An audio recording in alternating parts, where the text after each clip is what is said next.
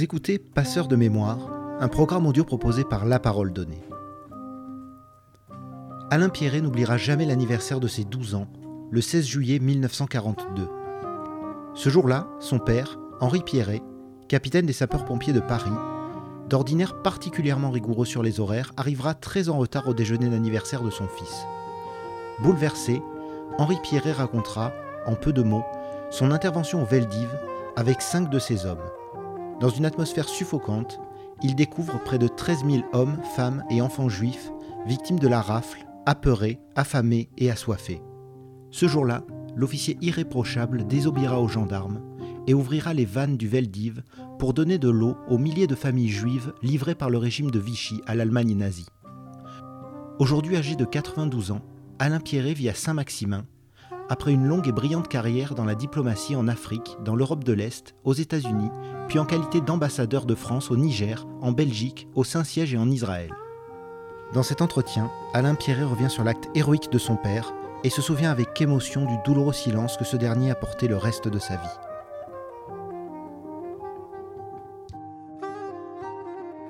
Ben voilà, mon nom, est Pierret. Pierret, c'est un, nom de famille que vous trouverez beaucoup euh, en Lorraine, voire en Belgique.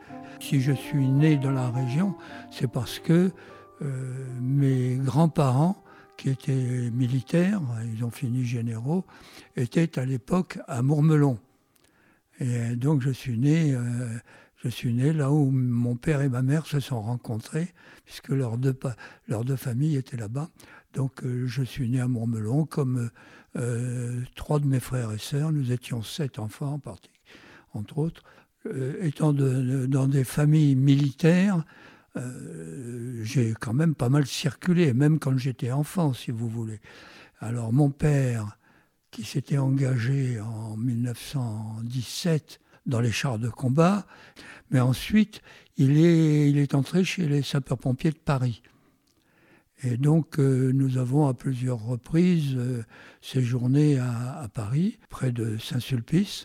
Et, l'autre fois, alors plus longtemps, c'était dans le 15e arrondissement, euh, la compagnie des sapeurs-pompiers de Grenelle. Et puis, en fait, on a, il a terminé comme il était commandant, puisqu'il n'avait pas fait Saint-Cyr. Il était commandant et il a terminé à l'état-major de, de la place Jules Renard dans le 17e. Et j'ai habité aussi dans, ces lieux-là euh, quand j'étais étudiant euh, universitaire. Voilà, si vous voulez, sur le plan de la famille, euh, nous avons pas mal voyagé. Mon père a, été aussi euh, chez les tirailleurs marocains pendant deux ans, mais ça n'a pas très bien marché sur le plan santé. Il a eu pas mal de problèmes, donc euh, il est rentré euh, après, après deux ans. Et pendant la guerre, donc, nous étions à Paris. Mais en juillet 42, à l'époque, les vacances commençaient au 14 juillet et elles se terminaient le 1er octobre, ce qui permettait aux enfants, selon les régions, d'aller soit euh, faire les moissons, ce que faisait mon frère aîné euh, dans la région de Blois, de, Meaux, euh, où il y avait pas mal de, de grandes fermes et du blé, euh, soit pour d'autres euh, faire les vendanges, et qui allaient enfin en septembre. Et c'est pour ça que les vacances étaient, étaient différenciées. Maintenant, on a, on a changé tout ça, mais je n'ai pas connu moi.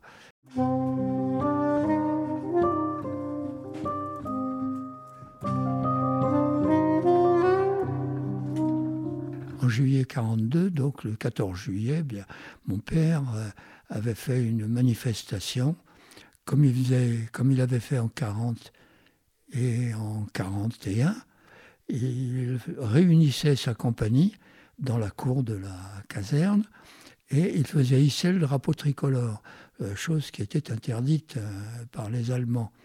C'est bien que d'ailleurs en 1943, il a été déplacé et viré euh, dans le, ce qu'on appelle le 9-3, enfin dans la banlieue de Paris-Est.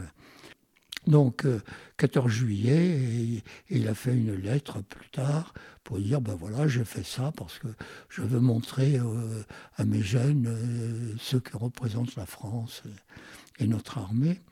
Et puis, deux jours après, il réunissait aussi tous ces hommes à 8 heures du matin pour leur donner ses instructions. Et on vient le prévenir euh, qu'on euh, voudrait qu'il aille au vélodrome d'hiver, qui était dans sa responsabilité. Il avait, il avait trois, trois responsabilités. Il avait le vélodrome d'hiver, euh, pour les, surtout les bicyclettes, enfin les, six jours. il avait le, ministère de l'air, ben, qui avait été occupé très vite évidemment par les Allemands, et il avait euh, les usines Citroën, qui étaient euh, à l'intérieur de Paris à l'époque. Donc il avait quand même quelques responsabilités importantes. Et là, on, lui dit euh, aller au vélodrome d'hiver. Bon, alors il termine sa réunion, il prend cinq sapeurs et il leur dit bah, allez, prenez vos équipements et puis au, pas de course, allez au, au Veldiv. Donc euh, ça faisait quoi Il y a un kilomètre, un kilomètre 500.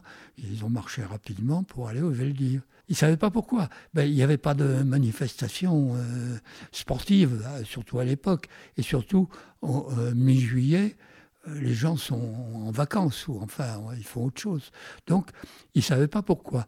Mais mon père les, a rejoints. Peut-être ont-ils téléphoné, mais à l'époque, il n'y avait pas de portable, évidemment. Donc, euh, pour téléphoner, ce n'était pas évident.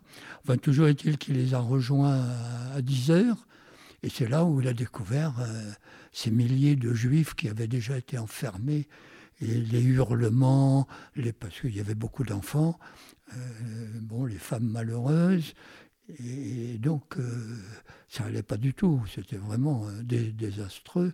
Et puis surtout, ils avaient été arrêtés vers 5-6 heures du matin. Et là, il était 10 heures. Ben, ils avaient soif, ils avaient envie d'aller aux toilettes. Elles étaient bouchées déjà. bon, c'était horrible ce qui, s'est passé. Et donc, il, est resté là quelques heures. Et moi, j'étais vexé parce que nos repas, il, faisait attention euh, aux horaires. Midi, c'était midi. À deux heures, il n'était pas encore là. Alors, moi, j'étais vexé parce que c'était mon anniversaire. Je suis né un 16 juillet. À l'époque, j'avais 12 ans, en 42. Donc, j'avais 12 ans. Et ma mère avait fait un, gâteau, une, une, tarte euh, à la farine de carotte, enfin quelque chose comme ça. Bon, euh, j'attendais, on avait toujours faim naturellement, on était, on était sept enfants, à hein, nourrir, c'est pas évident. Et bon, euh, donc ben, il est rentré à 2h, 2h30. Il nous a expliqué ce qu'il avait vu. Et lui, je le connaissais, il était assez, assez raide, hein, puis il avait sept enfants à, diriger sérieusement, à, gendarmer un peu. Et, et donc, c'était pas toujours évident. Alors il nous a, il nous a dit, oh, quelques minutes, euh, je pense qu'après, il, il, il est revenu là-dessus avec ma mère. Mais nous, il nous en a plus jamais parlé, il ne voulait plus en parler.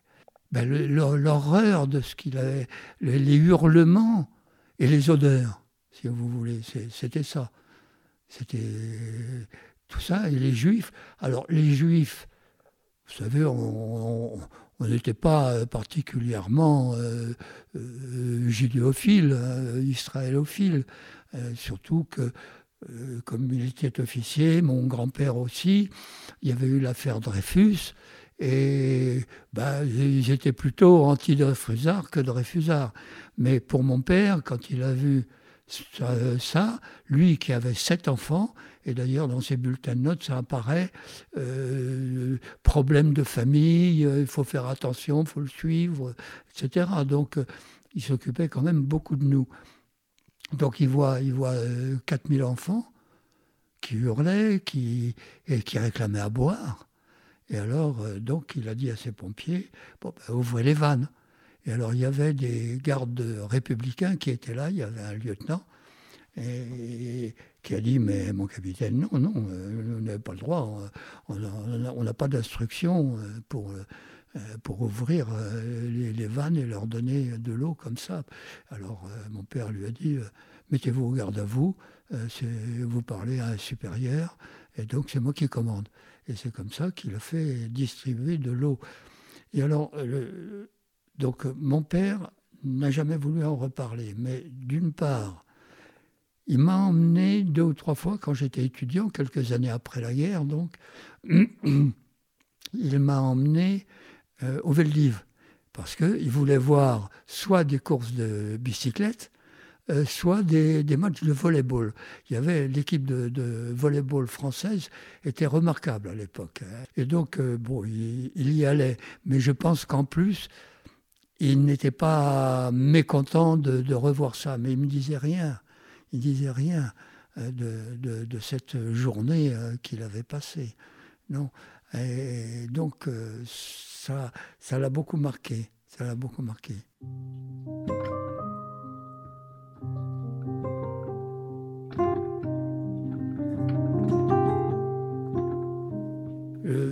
je n'étais pas euh, marqué par le, monde juif. Alors j'avais en classe une, euh, une camarade de classe, elle avait un an de plus que moi, je pensais elle avait 13 ans. Euh, début juin 42, elle est arrivée avec l'étoile jaune. Donc ça, pour moi, ça a commencé à signifier un peu. Et puis dans le métro, on voyait aussi des, affiches allemandes euh, euh, euh, pour avoir tué un, officier allemand, on venait de fusiller 50 communistes ou, juifs ou israélites, etc. Donc je, voyais ça. Je commençais un petit peu, si vous voulez, à avoir une idée, mais c'était quand même pas manifeste. Et alors, pour moi, le judaïsme j'ai commencé à m'y intéresser vraiment lorsque, après un certain nombre de postes diplomatiques, euh, j'ai été euh, directeur des Nations Unies et des organisations internationales. Et là, évidemment, euh, ben, on s'occupait du conflit israélo-palestinien. Et donc, j'ai commencé à suivre et à comprendre vraiment tout ce que cela pouvait représenter. Et deuxièmement, il y a un de ces cinq pompiers, et c'était le dernier à l'époque que, que j'ai vu. Euh, il avait fait une lettre euh, manuscrite, il y en a six ou sept pages, qu'il a envoyée à Simone Veil. Et donc c'est là où j'ai trouvé un certain nombre d'éléments euh, sur mon père. Euh, justement cette histoire de, de, l'interdiction d'ouvrir les vannes. C'est lui qui, qui nous l'a appris et ça a été repris d'ailleurs dans le film La Rafle qui a été fait, euh, qui a été euh, publié en, en, mars ou avril 2010. Alors évidemment c'est un film... alors une de mes sœurs qui habitait Lyon à l'époque, en 2010, m'appelle au téléphone, dit Alain, Alain, euh, prends, la radio, écoute, ou la télévision, écoute, euh, regarde, euh, on parle de papa. Et alors j'ai dit, écoute, c'est pas la peine, tais-toi, je, je, regardais justement l'émission. Donc il y avait eu un petit, un très bref passage, mais on parlait du capitaine Pierret. Voilà, ça c'était quand même intéressant pour moi.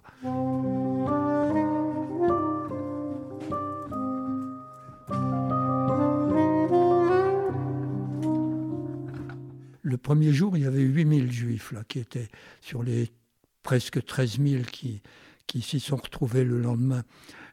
Et, donc, les, gens, d'abord, euh, voulaient boire, euh, bon, trouver des toilettes, mais bon, ça, je crois que c'était bien difficile. Et il y en a qui ont eu l'idée de, de faire des messages. Alors des messages, ils écrivaient ça sur n'importe quelle feuille de papier, une feuille de journal, ou, enfin des, papiers qu'ils pouvaient avoir. Et donc ce, garçon, on a, on a, compté avec ses camarades, ils en avaient environ 800. 800. Alors, euh, bon, ils sont restés là toute la journée. Euh, le lendemain, je pense qu'on ne les a pas renvoyés, ils ne sont pas revenus, on n'en parle pas. Et je n'ai pas pensé à, lui demander, d'ailleurs à lui, le dernier. Mais euh, donc, ah mon Dieu, c'est difficile. Mon père, donc ce garçon, ce garçon écrit à Simone Veil et il raconte un peu cette histoire. Et il dit le, le, le, le lendemain, à la réunion des pompiers le matin, après, il dit aux, quatre, aux cinq, venez dans mon bureau, on, va parler.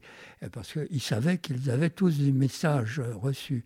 Alors il leur a donné des enveloppes, des timbres, et il a dit, bon, mais n'allez pas à la même boîte aux lettres, évidemment. Allez dans Paris, et pas, pas nécessairement le, 16e euh, euh, ou le 15e, allez un peu partout euh, dans d'autres. et alors, ils, sont partis ils ont distribué, donc ils ont mis dans les, dans les boîtes aux lettres toutes ces enveloppes qu'il avait pu garder.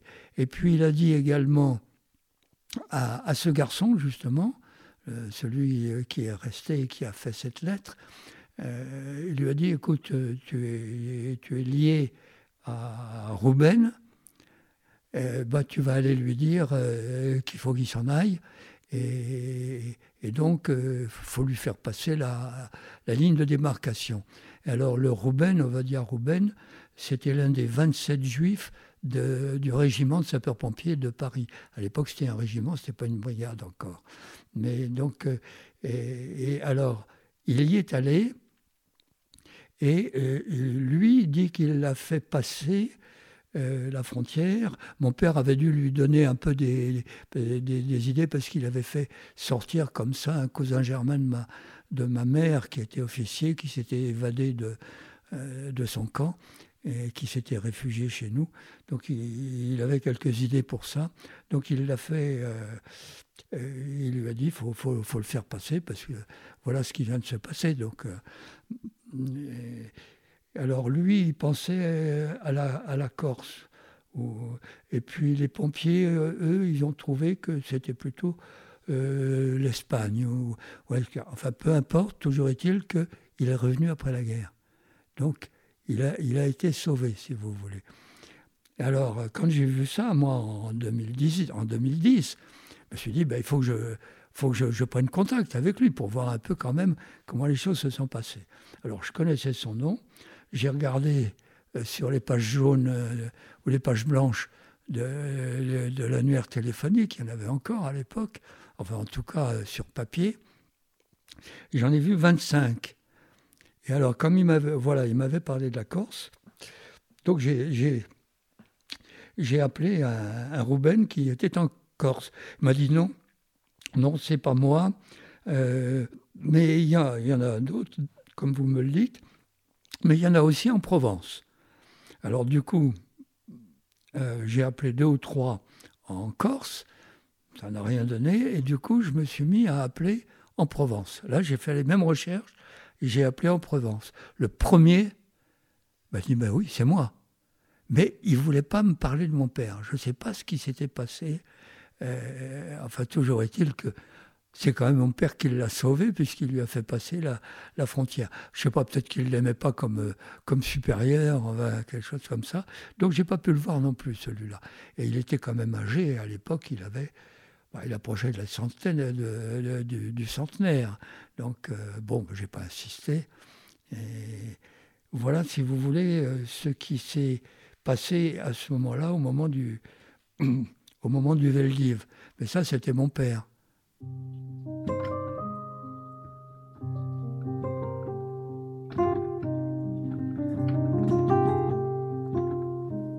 Ah ben, D'abord, ça m'a tout simplement appris euh, ce qu'était le, monde juif, parce que euh, je n'en connaissais pas autrement.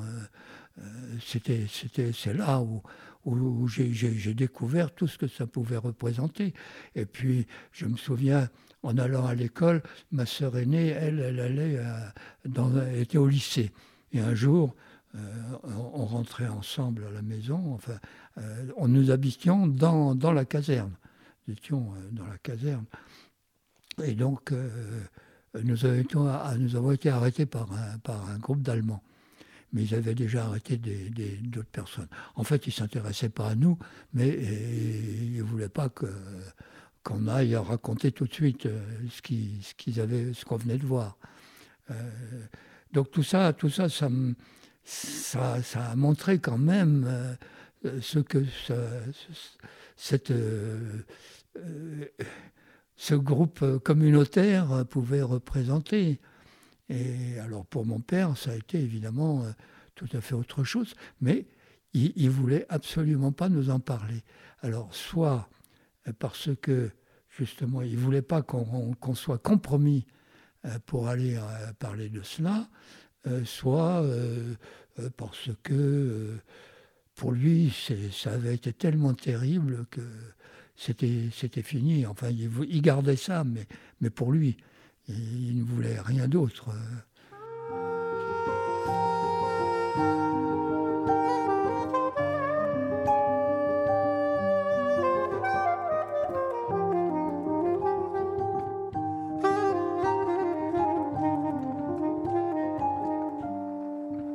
ça m'a changé la vie parce que, enfin, vis-à-vis de, de, la vie euh, familiale, si vous voulez, comme je vous ai dit, euh, les horaires, euh, c'était un horaire de militaire.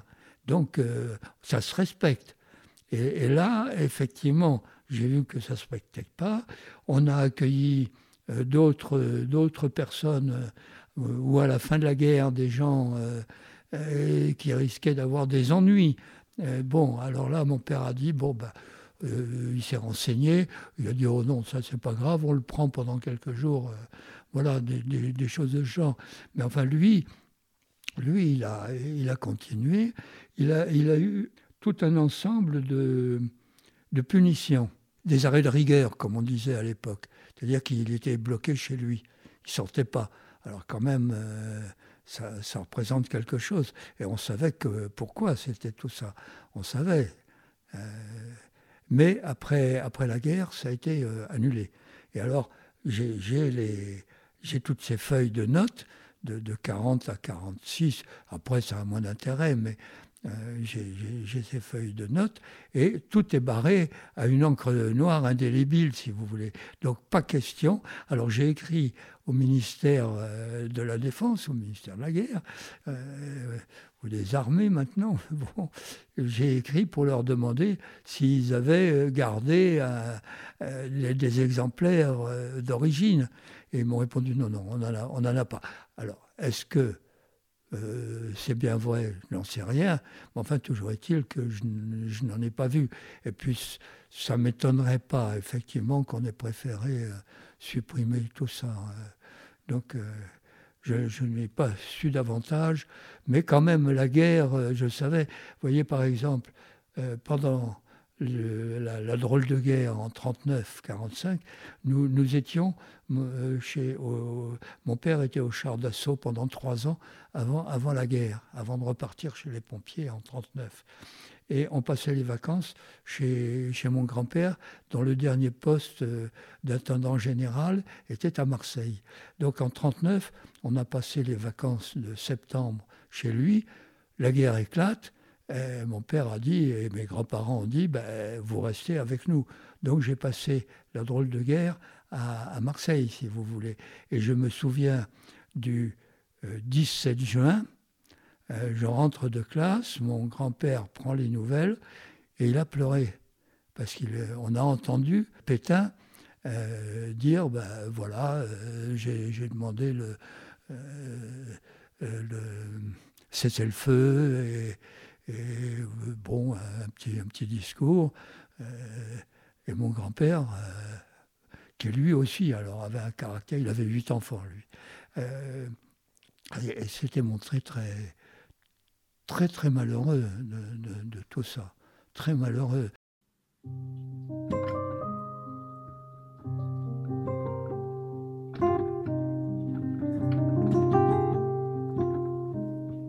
Étaient très très, très français euh, et, militaire, si vous voulez.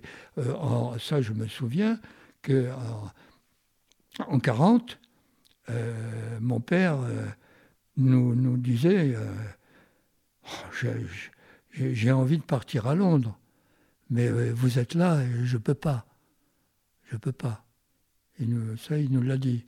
Il avait, il avait cette envie de, partir je voyais et j'entendais tout de même ce qu'il pouvait dire, et il, il critiquait les autorités, quelles qu'elles soient, soit chez les pompiers, soit au gouvernement.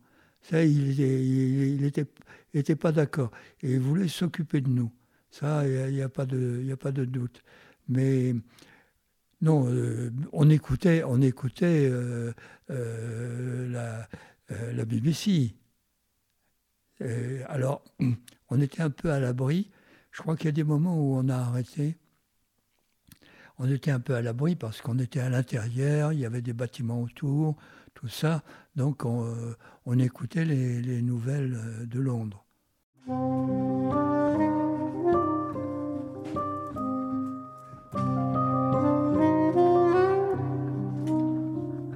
Il, disait aussi, euh, de toute façon, ici, je suis chez les pompiers, donc je ne travaille pas pour les Allemands. C'était ça aussi.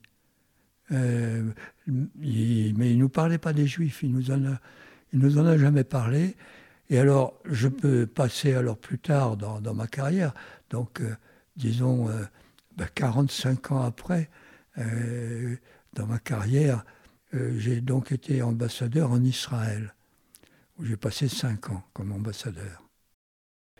C'est un peu lui qui, m'a, demandé, enfin, je ne sais plus si, je lui avais parlé de ça, peut-être, mais je ne peux pas dire. Hein. Mais en tout cas, quelle que soit l'origine, euh, euh, si c'est lui qui m'a dit bah, j'aimerais, j'aimerais bien aller te voir, j'ai dit bah, bien sûr. Bien sûr. Euh, à l'époque, moi, je vous voyais mes parents. Euh, je lui ai dit, ben, vous serez le bienvenu, venez euh, aussi longtemps que vous voudrez. Donc, il est venu et il, est resté à, à, Tel Aviv deux mois, dont le 14 juillet. Il est arrivé un peu avant. Et donc, le 14 juillet, il y a une réception à l'ambassade, à la résidence. Il y a un petit jardin. Il y avait 1000 ou 1500 personnes. Et donc euh, j'ai fait une allocution. Je parle, on parle toujours de ce qui se passe, tout ça. Mais alors mon, regret euh, éternel, euh, c'est de n'avoir pas dit à la fin de mon allocution, et puis voilà, je suis heureux de vous présenter mon père qui était présent au Veldiv le, 12, le 16 juillet 42. Ça aurait été une explosion chez tous ces juifs qui étaient là. Mon père ne voulait pas m'en parler. Moi, j'étais, j'étais un fils euh, obéissant, si vous voulez. J'ai pas. Ça, c'est, c'est, ma, ma faute. Ça, je, le regrette. Euh, il nous a quittés en, en 91. Donc, euh, c'était à la fin de mon séjour. j'étais encore pour deux mois Tel Aviv. Mais bon. Et là, euh, ben, je n'ai pas pu aller non plus. Euh. C'était après la guerre du Golfe et tout ça. je pouvais pas m'absenter comme ça. Mais euh, lui, il était, très content d'être là, mais c'était beaucoup plus. Enfin, bon, il, était heureux de voir des juifs, et d'ailleurs, le 14 juillet, il, en a quand même rencontré. Et il y en a qui l'ont invité. Et je crois, malheureusement, ils sont décédés. Euh, euh, quand j'ai réalisé ça, j'étais parti. Euh, je crois qu'il leur a parlé de ça, de, ce qu'il avait fait au, au. Parce que j'ai reçu une lettre de leur part en disant Mais mais c'est merveilleux ce que votre père a pu faire, mais sans me dire exactement quoi. Pour eux, ça allait de soi. Ils n'avaient pas besoin de parler du Veldiv en quelque sorte. Donc, euh, bon, c'est un peu dommage. Euh, c'est aussi un, des points euh, qui ont compté pour moi dans le regret de ne pas, de ne pas l'avoir mentionné. Bon. Alors le, Yad Vashem, j'ai fait un dossier puisque il avait fait euh, partir un, pompier juif qui était revenu en France, parce que je l'avais contacté. Donc j'ai fait un dossier un an après la sortie du, film sur la rafle. Et j'ai demandé ça. Et euh, Yad Vashem m'a répondu non, on ne peut pas parce que euh, votre père n'a pas craint pour sa vie ou même sa liberté. Et la liberté, euh, ça, c'était pas exclu. Euh, bon, mais les pompiers apparemment avaient dû garder ça. D'ailleurs, je peux vous dire une chose, le, 16 juillet 1942, il y a des pompiers qui ont été appelés dans une maison, dans un immeuble du 19e, euh, qui ont dit hmm, il y a une fuite de gaz. Bon, ils sont allés là-bas, ça c'était les pompiers du coin là-bas, et ils ont forcé une porte, et ils ont trouvé une femme et quatre enfants couchés dans la cuisine, euh, à moitié asphyxiés. Elle avait, la femme avait ouvert le robinet de, gaz.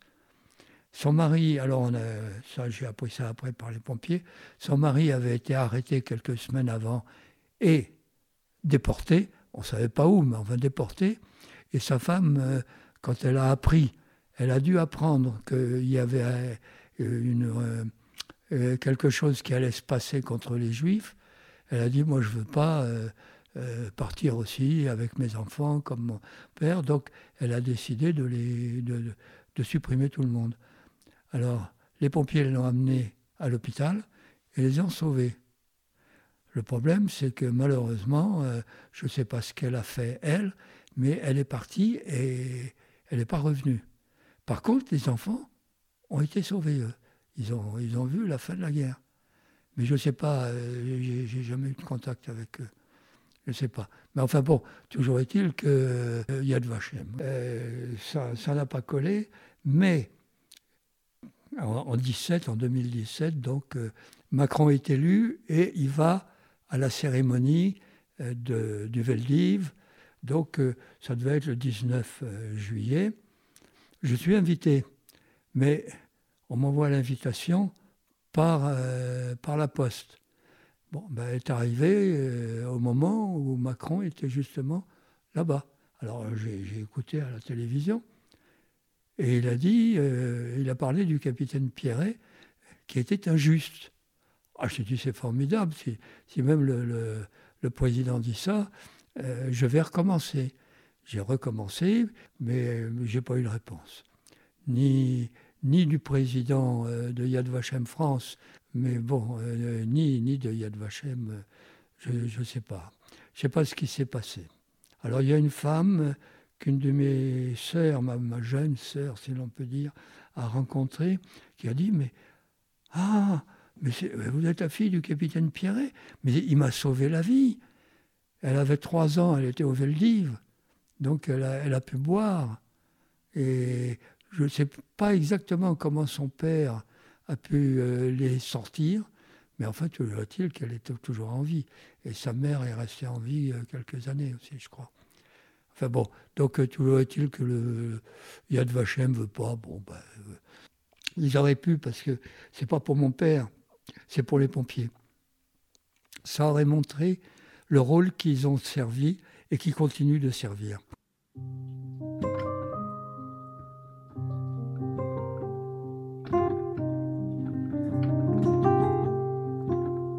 Vous savez, j'ai obtenu la médaille des justes pour une Marseillaise quand j'étais en fin de séjour à, Tel Aviv. Eh bien, c'est une correspondance, une lettre qu'une dame de, Californie avait trouvée dans les papiers d'une de ses tantes qui venait de décéder. Et la tante avait été en, Sibérie et elle avait retrouvé la lettre.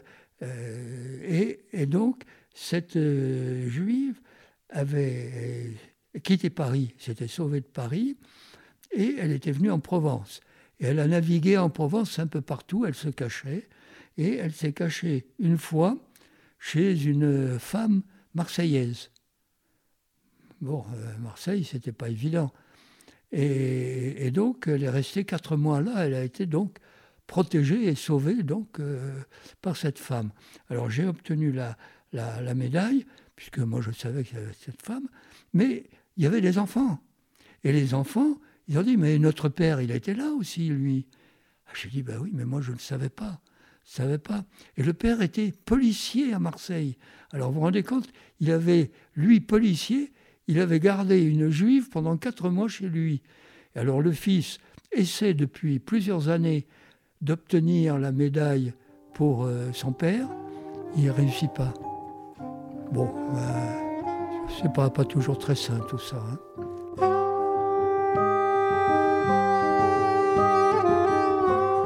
Merci d'avoir écouté cet épisode de La Parole Donnée.